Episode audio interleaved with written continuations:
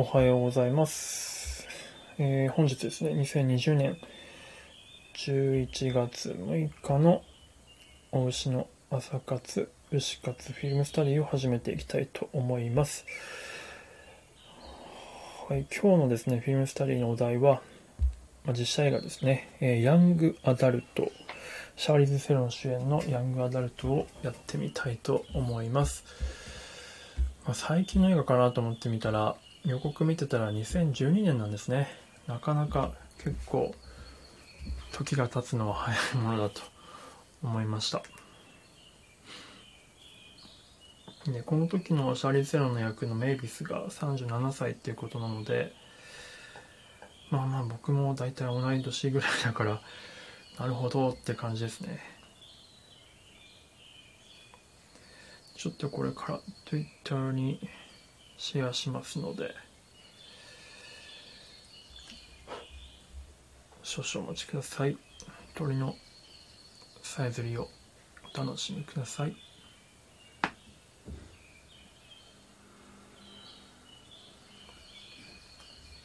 めっちゃ重い。ダメか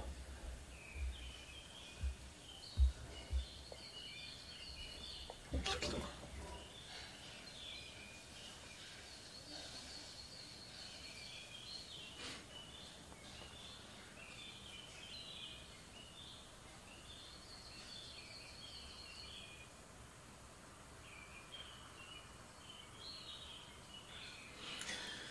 就活フィ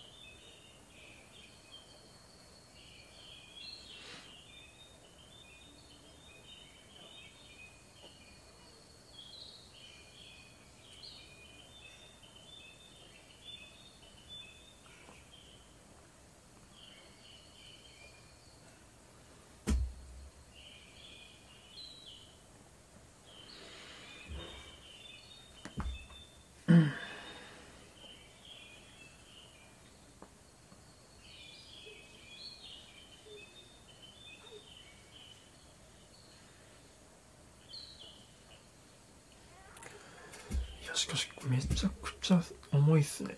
なんだろうな。僕の iPhone6S は限界なんだろうな。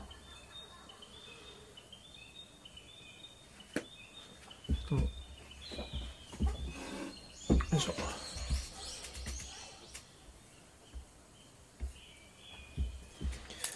はい、で興味ある方はですね、えっと、僕の Google フォトのリンクがおそらくアーカイブの方の概要欄に貼っているはずなのでそこにあの参考の画像と、えっと、あと概要欄の方に YouTube のリンクがあります。あえっと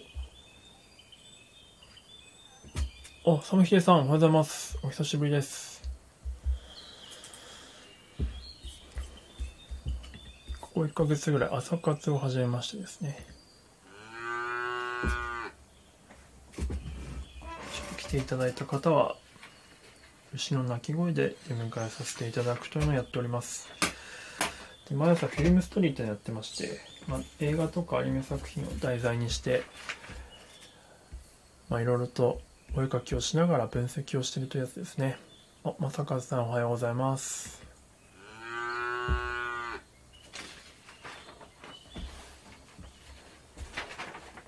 よいしょで今日は、えーシャーリーズ・セロの主役だった、えーヤングアダルトですねをやってみたいと思います。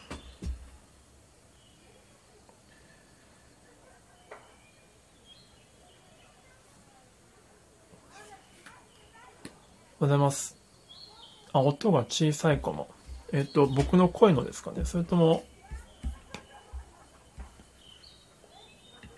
牛の方ですか？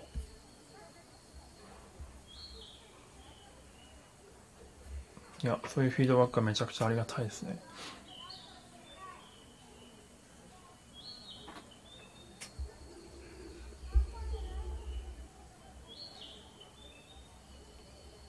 声も SE も全体に小さい。なるほど。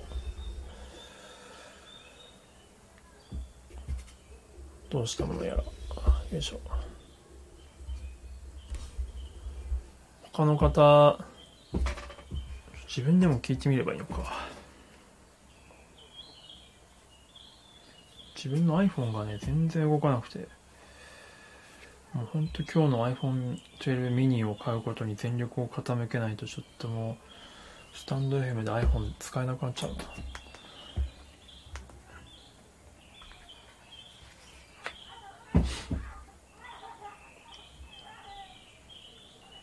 いやでもまさかさんありがとうございます。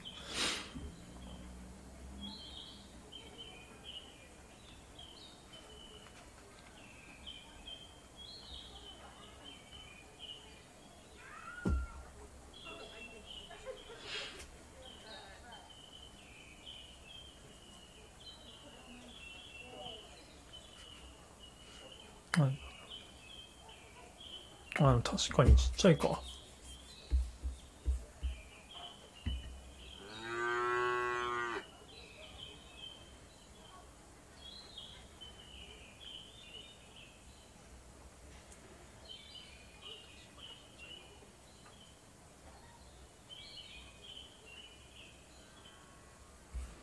なんでだろう。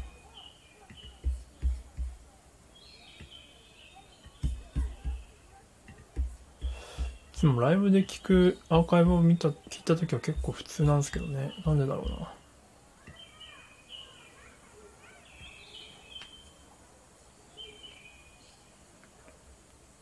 あ、亀ハンス以来ありがとうございます。あの、ジープ島のやつですよね。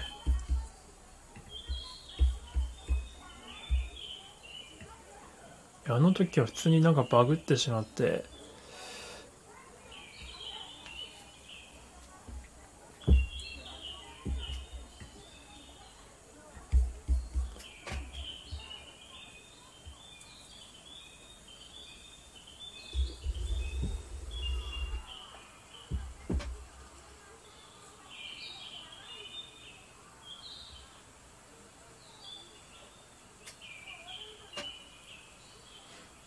あ、また聞こえなくなった。島のお話でしたよね。で、なんかあの後、なんか聞こえなくなったらしくて、あの時は多分完全にダメだったんですよね。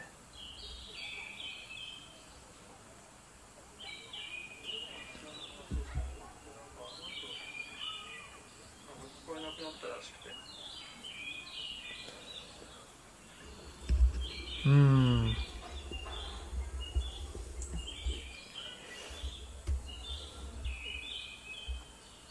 小さいですと。なんマイクを外してみるか。ちょっと失礼します。よいしょ。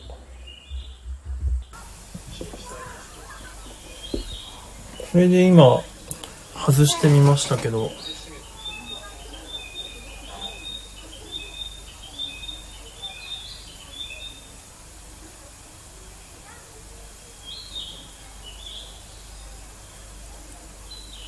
今マイクを外してみて iPad ナチュラルな音声にしてるんですけどちっちゃいですかね。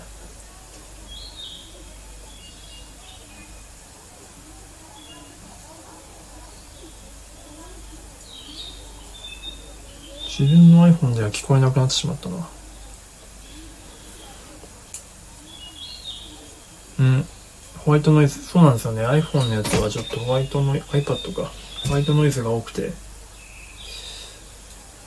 うーん、安定しないな。すいません。申し訳ないです。でもありがとうございます。なんでだろうな。アーカイブで聞いた時はいつも普通なんだけどな。今日特別調子悪いのかな。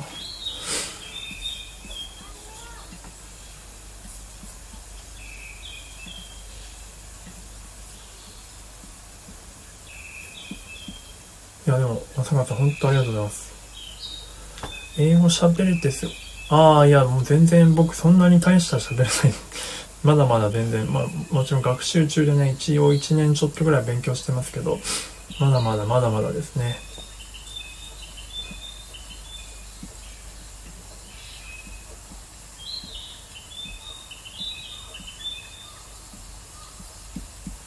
よいしょ。今日は、えー、っと、はい、改めてシャーリーズ・セロンのヤングアダルトをやりたいと思ってまして、あの、Google フォトのリンクがですね、僕の、えっと、プロフィール欄の方に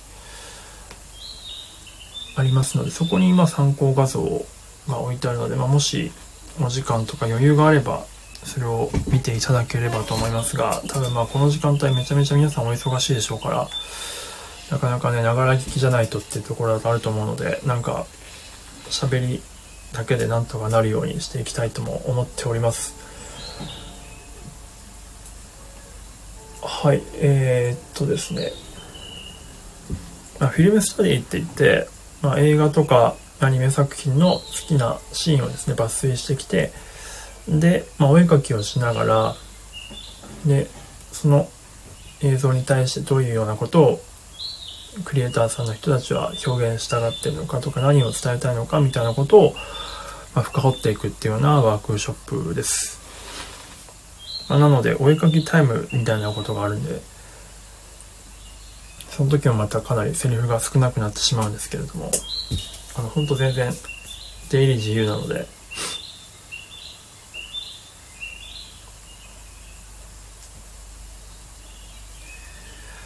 で、まあ、シャリゼロンの、えっと、映画なんですが、うん、まあ、概要だけ言うと、まあ、すごく都会のところで一人で独身で過ごしてて、まあ、離婚歴があるのかな。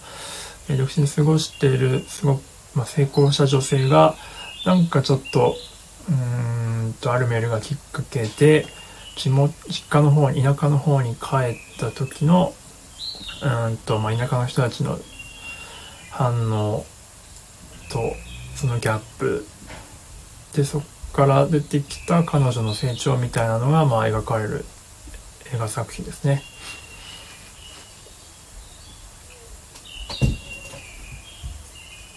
よいしょ。で、まあその時の彼女の描き方の変化というか特徴をちょっとやっていきたいと思っています。あ、ポポさんおはようございます。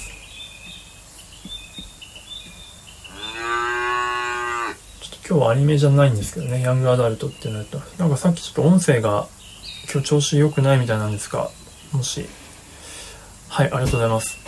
聞こえづらかったりすると教えていただければと。ちょっと今日マイクを外してやってます。なんかマイクつけてたらかなりちっちゃかったようなので、あ、松川さん運転中で。あ、了解です。あの、安全運転で。貴重なお時間をありがとうございます。はい。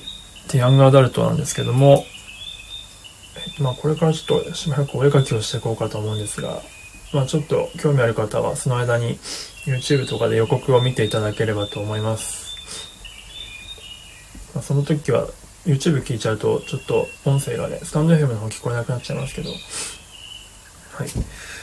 まあ、5分くらいで、5分、うん、10分くらいかな。10分くらいで4枚ぐらいの絵を描いていこうと思います。まあ、Google フォトの方に上がっている、えー、画像、まあ、14枚あるんですけど、その中から丸のついている1番と、えー、7番、そしあ1番、6番、7番、えー、あと14番か、を書いていこうと思います。まあ、もしご興味あれば書いてみてください。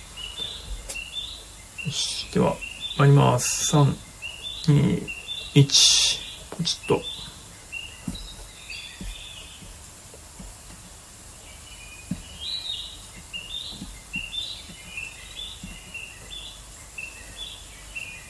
しか、シャーリーズ・セロンって人は本当に多彩、多彩つかいろんな役やりますよね。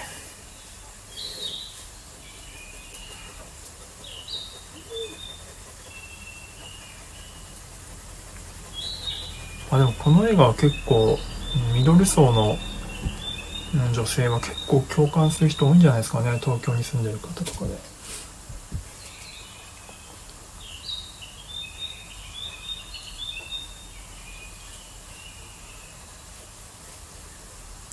まあ、一番の絵を描いています。ベランダですかね。確かこれミニアポリスだったと思うんですけど、ミニアポリスの彼女のマンションのベランダですね。で、なんだ、タバコ吸ってんのかな？みたいな感じの絵面ですね。まあ今日のキーポイントは高さだと思ってます。それにちょっと特化して話していくっていう感じにおそらくなるかと思います。高さの表現ですね。まあ、彼の、彼女の立ち位置の変化が高さに出てるよという話ですね。まあ、この冒頭のカットは本当に高層マンションでめちゃくちゃ高いところにいると、まあ、いわゆる成功者的なカットになってますが、そこに見える隠れているもう一つの意味っていうのがこの画面に出ていると。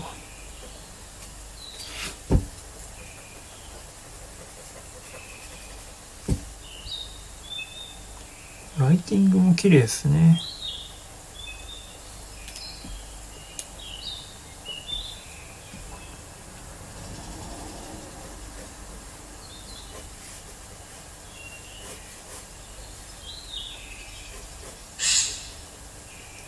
あ、レリーさんおはようございます。ちょっと、今日マイクつけてないんで聞こえ方。モーニング、レリーさん。今日はね、ヤングアダルトって映画をやってます。えー、っと、オリンカミさん、おはようございます。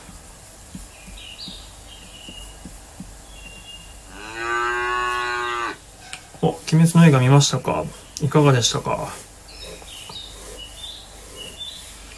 そう、鬼滅の映画に関するノート記事を書いたんですよね。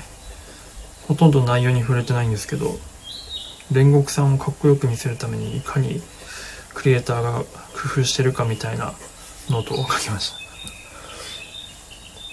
た。あ、お願いさんおはようございます。ありがとうございます。そうですね。来ていただいた方がおうしの鳴き声で出迎えさせていただいてます。あ、まかさんすいませんね。運転中なのにありがとうございます。はい。で、次6番の絵ですね。そう。これも高さなんですよね。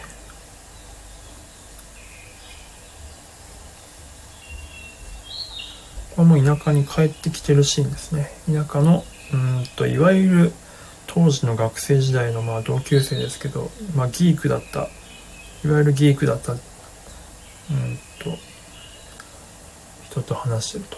めっちゃ面白かったです。3回泣きました。お、すごい。え、3回泣いたポイントどこですか？まあちょっと、ネタバレっぽくなっちゃうかもしれないですけど。まあでもいいっすよね、別に。いいっすよね、別にって荒いな。まあ正直、鬼滅の刃は、まあもちろんね、人によって見方はいろいろあると思いますけど、基本的に確認作業だと思ってるんで、原作とかを見て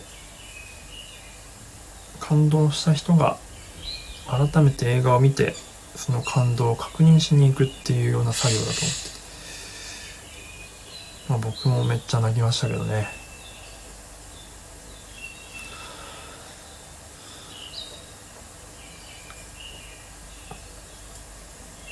これ煉獄さんが好きすぎるんですよね。ちょっと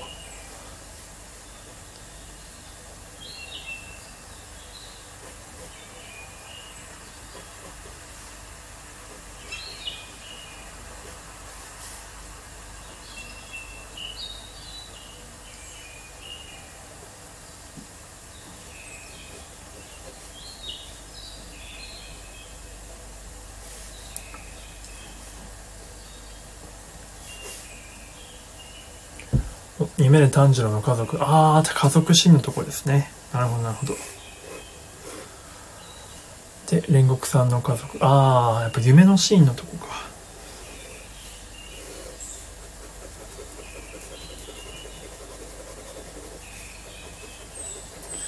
あれを結構家族で見に行く方も何人か、僕、スタンド FM で、鬼滅の刃のハッシュタグで、結構何人かのやつを聞いたんですけど家族であの見に行った人がいてそれは確かにもう耐えられんだろうと思いますね家族持ってる方は。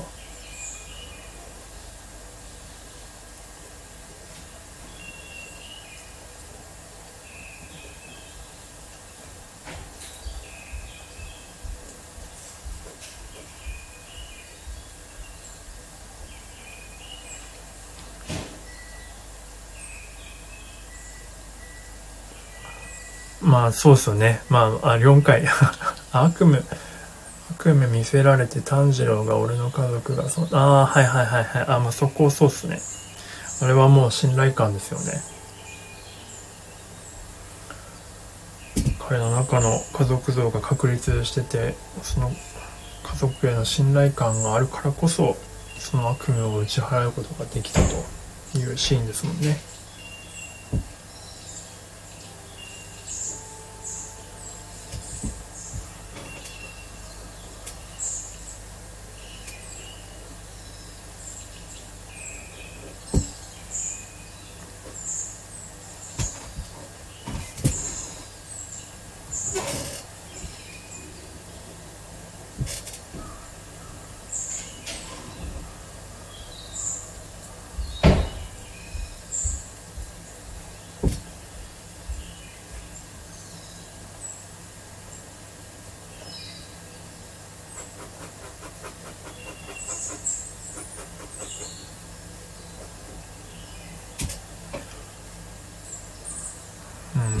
最後のとこはもう、まあ、強制的な 感じですよね。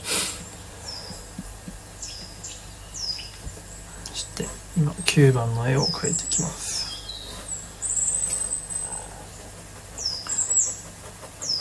あなたフィルムスタディでやったんだっけな？なんかそのあフィルムスタディやってないか原作とアニメ版でどんぐらい変化変化というかどの辺をこう持ってどの辺を変更してみたいな比較をしてみたんですけどまあやっぱだいぶ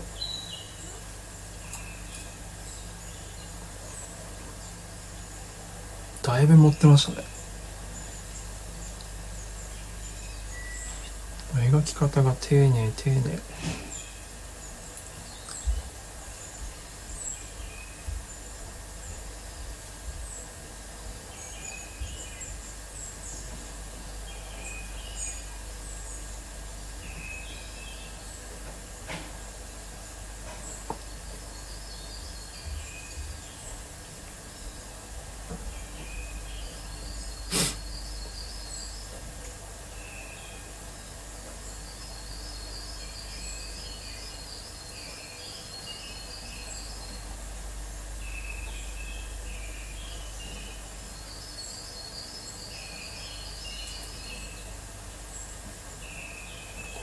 ほうれい線を描くと一気に年齢感出ちゃう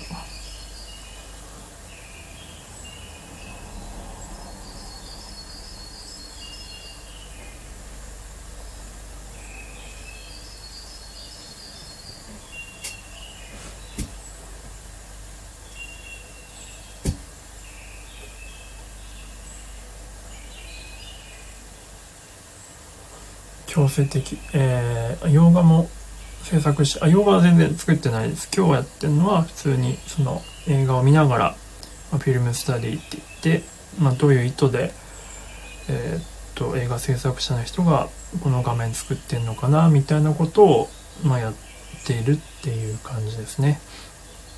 まあ、あの、実写とアニメは違いますけど、まあ、映像って意味で言うと同じなので、まあ、その制作者の意図をこう探っていくっていう今意味のトレーニングっていう感じです。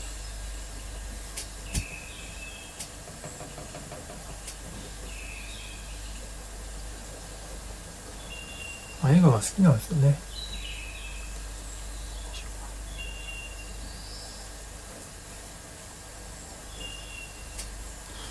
めっちゃおばちゃんになっちゃった。シャリゼロンが。しまった。最後のよ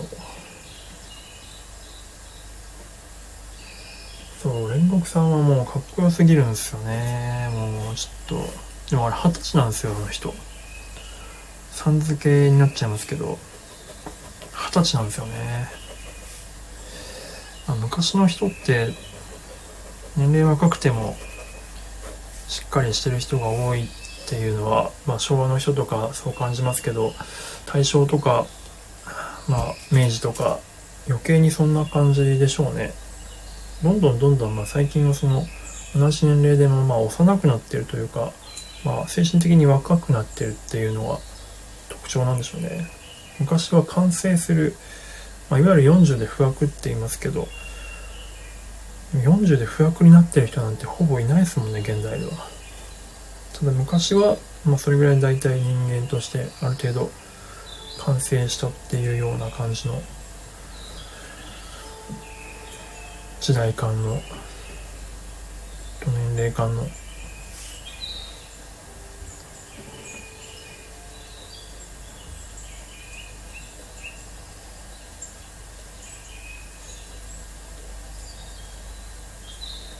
信長だって人生50年って歌ってますからね。昔は寿命が50年だったからまあ今80何歳とかなのでシンプルにそんぐらいの割合で精神的にも肉体的にも若くなっていると。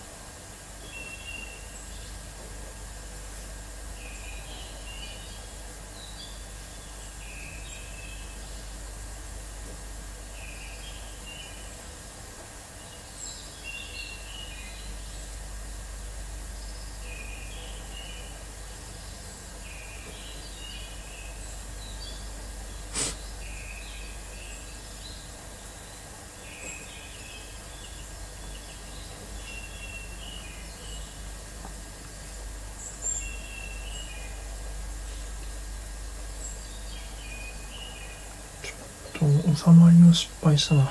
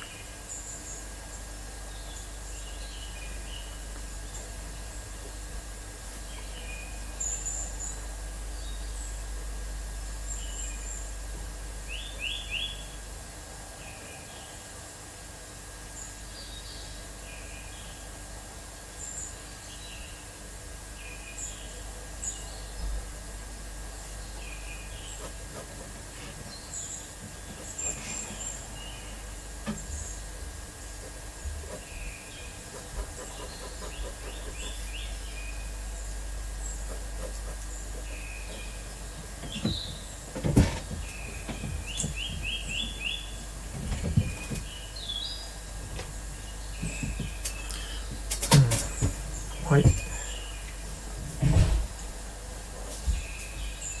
き終わりましたよ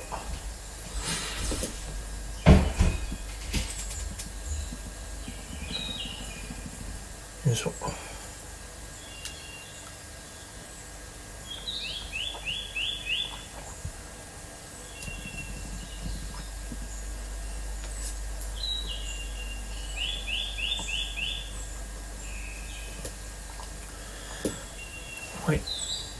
で、まあ、ちょっとね、この後ちょっと話していこうと思っていますけれども、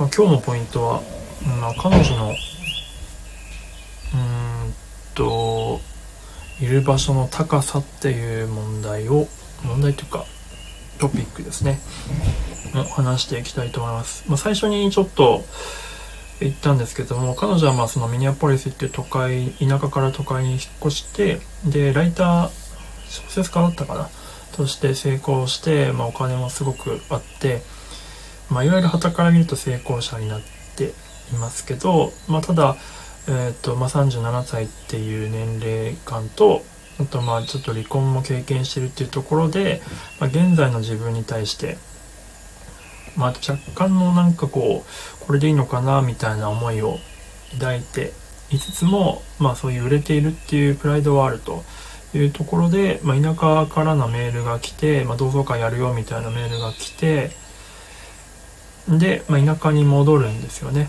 で田舎に戻ることによってちょっと自分のその成功者感っていうのをちょっと,、うんと、他の人との差を見せることによって自信回復しようみたいな多分、うんと、狙いがあるんですよね。なので、まあ、マウントしに行くというような話なんですよ。最初は。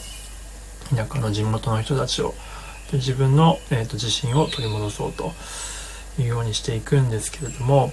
まあ、なので彼女の自信の高さがその彼女の、えっと、立っている位置とかにあとその一緒に写っている人に対しての立ち位置の高さとかによって現れてるんですね。まあ、なので最初の1番の絵とかは、本当に超高層マンションの、うんとまあ、ミネアポリスのめっちゃ綺麗な街並みを見上げられるようなあ見下ろすような、えっと、高さのところにベランダというかバルコニーに立っているという絵が結構象徴的なんですね。これこれが彼女のまあ自信の高さを表していると。で、それに対して、対してというかその後に出てくる田舎の方のシーンですね。まあ、6番と7番っていうのは、うんとまあ、彼女のがその元々同級生高校生だったかな？の同級生に出会ってで高校の同級生の中高校時代は全くこう点で目立たないようなちょっと下半身がちょっとなかなか、うんと、機能が完全ではない方なんですね、この同級生の男の人は。で、その人と対して、あの、彼女は高校時代からまあキラキラしてたと。まあ、いわゆるクラスでも、まあ、学年でもめちゃくちゃ目立ってた存在だったっていうところでの、まあ、彼女の自信の表れが、この6番と7番のカメラ位置にも現れてますよね。完全にそのキークだったこの男の子この人を見下ろすような感じの視点のカメラ位置になっていますと。特に7番なんかはもうめちゃくちゃ見下ろしてますよね。物理的に彼を、えーと、低い位置に置いてで上から彼を見下ろすような立ち位置になってると。まあ、でもこれもねこの後の、うんと、シーンでまたまたいろいろとあるんですけどもで9番も同様ですね9番は、うんと高校時代に、まあ、モテていた、まあ、こ男の子ですね人気のあった男の子が左側にいてでそれをが、まあ、車の中にいるんですけどこの子は車の中にいてそのその子を、えー、車の外から、まあ、これまたですね見下ろすような感じでえー、っと今晩動的な感じの、まあ、誘いの 誘いというか、うんとまあ、ちょっと挑発してる感じなんですよね。これも完全に上からなんですよね。この高校時代の人気者であった彼さえも私から見れば下のものよというような感じのカメラ位置になってますと。まあ、それを確認しているというような感じです。まあ、彼が多分結婚するから、まあ、それがちょっと悔しくて、まあ、私の方がいいでしょ的な感じなんですよね。彼を寝取ろうとしていると寝取ることでえー、自信を回復させようというふうに思っているというような感じ。あアンチさんおはようございます。よいしょ。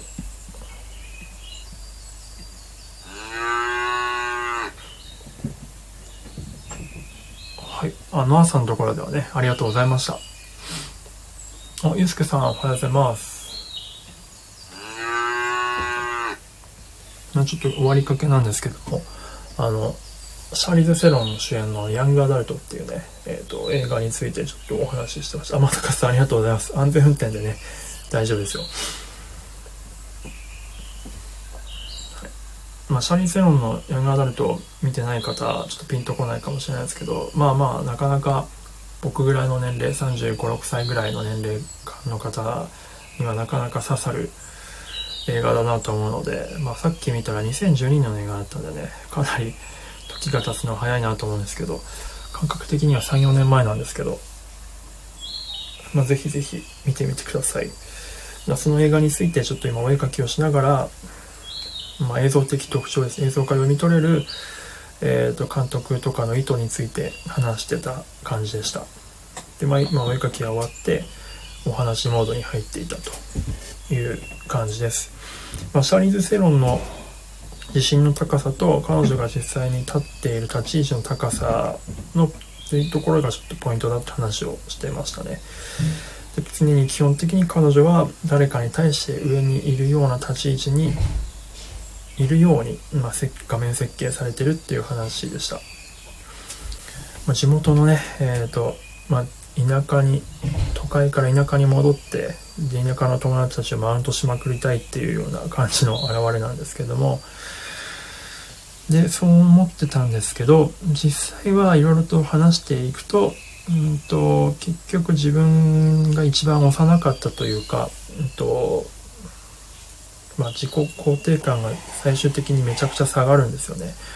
そんな、なんか成功している自分を田舎の人たちはそんなに羨んでないっていうことですごく自信をなくしてしまって自己肯定感をなくしてしまうんですけどもそれが、まあ、14番の最後の絵に現れてて、まあ、彼女はずっと誰かに対して上に上に上にいたんですけれども14番で見るとその周りの田舎のこれまで下と見ていた人たちが上に配置されててでその人たちから彼女自身が、まあ、見下ろされるような感じのカメラになってると。とってもこれが本当にしかも孤独感のある、うん、アングルになってて、まあ、とっても惨めな彼女の心情を表しているというような感じですね。まあ、予告ではここまでしか出てないんですけど最終的に彼女がね、まあ、あのこの映画はハッピーエンドではあるのでどういうような終わり方彼女が最終的にどういうような立ち位置にいるかっていうのはですね是非映画の本編を見ていただいて確認していただければなと思います、まあ、なかなかこれは本当に素敵な映画で、まあ、個人的には、まあ、日比谷とかで見るといい感じにいい感じです。いい感じでした。ま結構やっぱね見る映画館によっても映画の雰囲気って変わるのでまあ、こういう系の映画はぜひ日比谷の、うんと、ちっちゃい映画館でね見ていただくとすごくいいと思ってます。おルミさんおはようございます。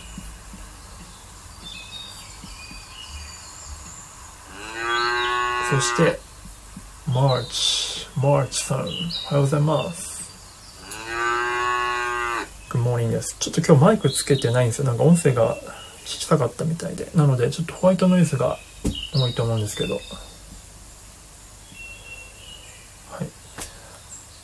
そう、僕ね、マーチさんに相談したいことがあったんでしたわ。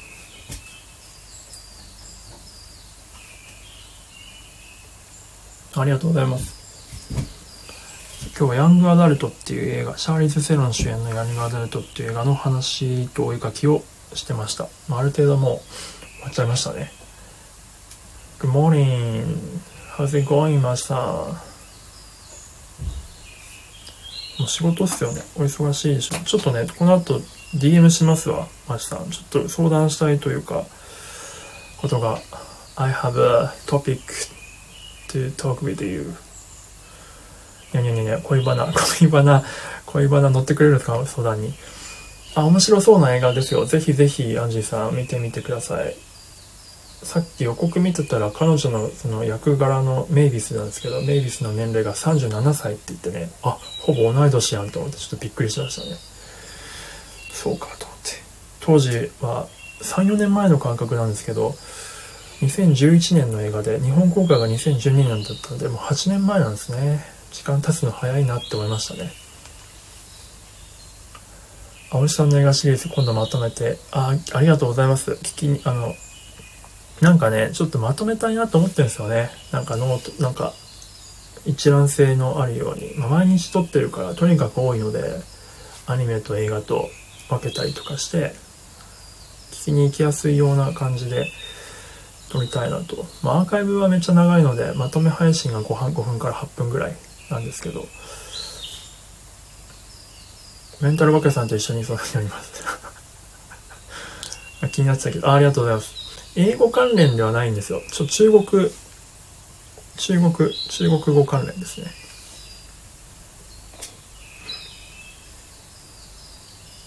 ツグってなるのすごい好き。そうなんですよね。まあ、ただまあ、自分の得意な、得意っていうか、見てきた映画とかばっか中心にやってるので、比較的、まあ自分のフィールドっちゃ自分のフィールドだからやれるんですけど、だから、時々自分が見たことないような、こんな作品やってくださいって言われたりすると、すごくドキッとしますね。でもそういうのをすごく待っておりますので、もしなんか好きな、こんなんやってほしいとかいう映画とかアニメがあれば、リクエストいただければちょっと挑戦したいなと思ってます。年末年始用にまとめをよろしく。なるほど。年末年始にすごいお時間があるんですね。そこでまとめて聞くように、そうですね。なんか、一覧性のある何かしらを作んないとな。考えます。ありがとうございます。はい。ということで、今日もまあまとめの配信を夜にしたいと思います。シャリズ・セロンの。まあ僕はシャーリーズ・セロン好きなんでしょうね、きっと。シンプルに。はい。まあ今日はちょっとシャリーズ・セロンの立ち位置の高さと彼女のプライドの高さ、シャリーズ・セロンというかそのメイビスの立ち位置の高さ物理的な立ち位置の高さと自信の高さがポイントっていうお話でした。はい、えー、では、えっ、ー、と、皆さんね、これからお仕事とかいろいろあると思いますけれども、それぞれのフィールドでほどほどに頑張ってまいりましょう。はい、えー、素敵な一日をお過ごしください。それでは、どうもでした。